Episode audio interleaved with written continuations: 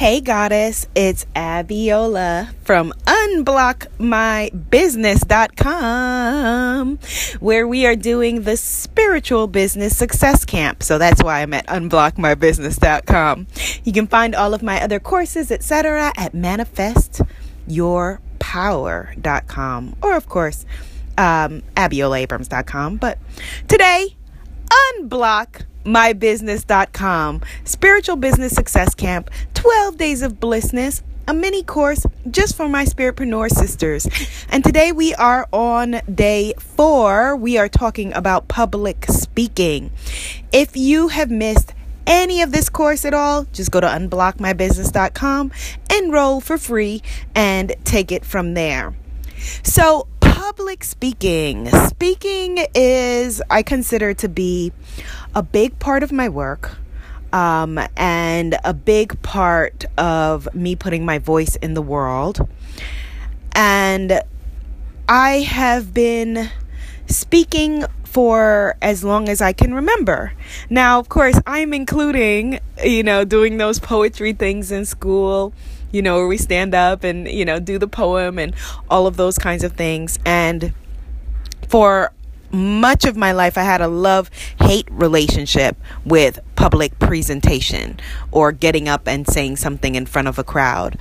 One of my earliest memories of feeling shame and fear about getting up in front of the group to speak is uh, I, I, tell this story in elaborate detail, I think, in the Sacred Bombshell Handbook of Self Love, but I'll just give you the condensed version right now. In maybe it was fifth grade thir- no it was third or third or fourth grade we had a storytelling contest. And the class that would win i was in a program called the egc for exceptionally gifted children. Uh, this is you know a lot of public schools in new york in the 80s had these um, programs. And so the winner of the storytelling contest would get a trip to go to kenya. Was it kenya? I think that it was Kenya. It was somewhere in Africa, but I don't remember it being West Africa, way west, or way south. I'm for some reason in my head I'm thinking Kenya. Um, and so I rehearsed this story like crazy because I wanted this trip. We had been studying different countries in Africa all year in school. I had an amazing teacher named Miss Fader. She was an incredible woman. Um, to this day, I think that she's one of the most influential people in my life who I remember her standing in front of the room and saying to us as a class, you know, look around you, look around you. And this was we were fortunate to have her for for third and fourth grade. So she would she would say things like, look around, you're eight years old or you're nine years old. This is a class for exceptional, um, exceptionally gifted children, and the majority of you in this class are. Um, a, from your children of people from different countries, because I grew up in Queens, New York, and B, you know, you are children of color for the most part. And she was like, I'm a 65 year old white woman and Jewish woman, and I'm here to tell you that I am in awe of all you have, and you will be very successful. Miss Fader was amazing. Um, getting teary talking about Miss Fader. But anyway, so storytelling contest, we memorized this story and the day that when it was my turn for the competition, I stood up in front of the class. I had memorized the whole story, but we were only up to I'm, I've always been a over overdoer or overachiever depending how you want to look at it. But you know like we had we were only supposed to memorize like say one fourth of the story but I had already memorized it to the end. And but I was embarrassed. As I started the story I felt everybody's eyes on me. I was like what do I do? I don't want to go all the way to the end. People think will think I'm a kiss up. Um, we were only supposed to do up to here. Uh, I don't want people to think who does she think she is? I don't, I don't want you know people to think whatever childhood version being a bitch was or whatever it was. And so I stopped, you know, where I was supposed to and kind of downplayed my whole like storytelling thing and didn't do with the flair and drama that I had practiced at home with my family.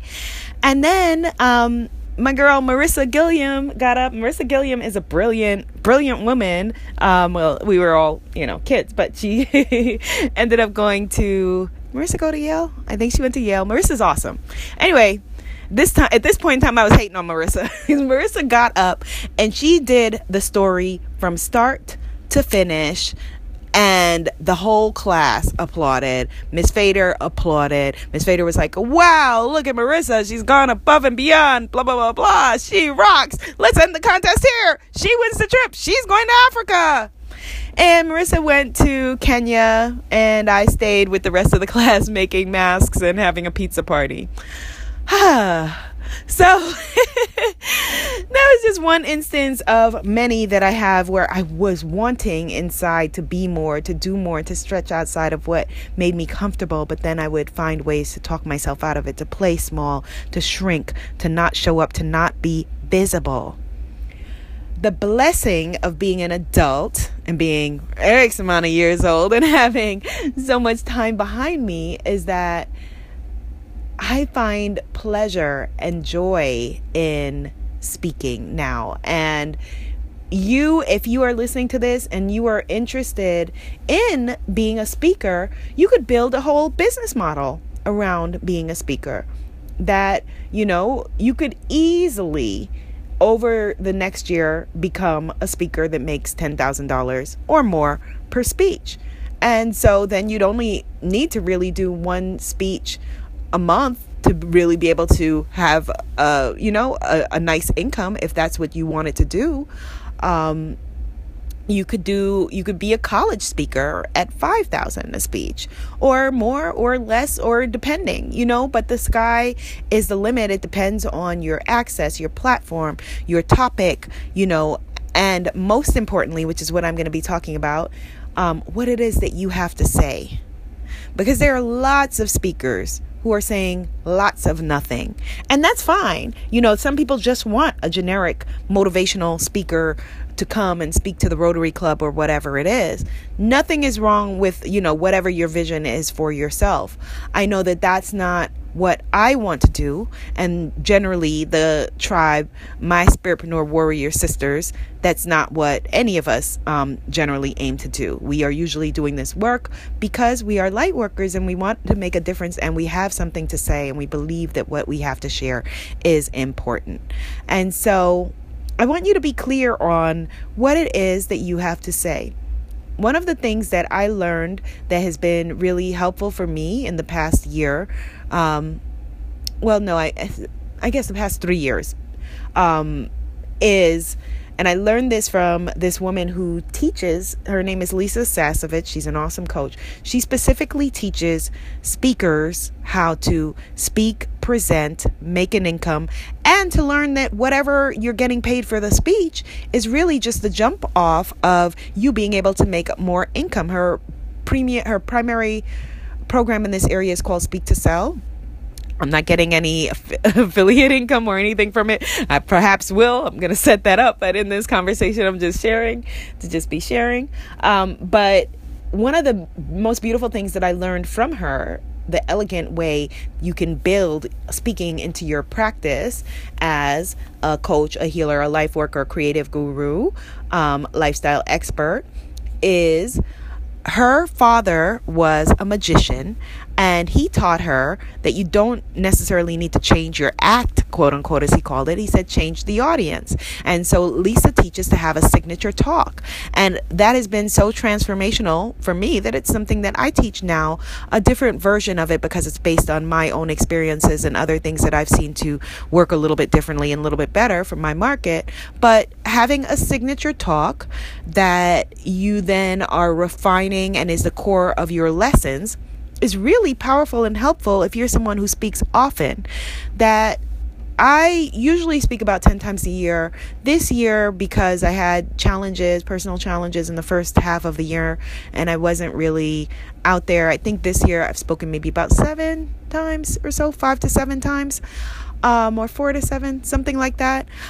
And so, you know, there are different you know, I didn't this year just stick with like uh, the signature talk and you know that sort of thing and i made some adjustments and it's more than i can go into in this call. It's something that i will teach in depth in a unit in the upcoming spiritpreneur warrior business sisterhood which is going to be a 12 month program for it's, it's a group program it's a digital group program for coaches, healers, and lifestyle gurus who have a message and a mission and a movement, and they want to put themselves and their voice on the map, be abundant and prosperous, and um, double and triple your income and your business.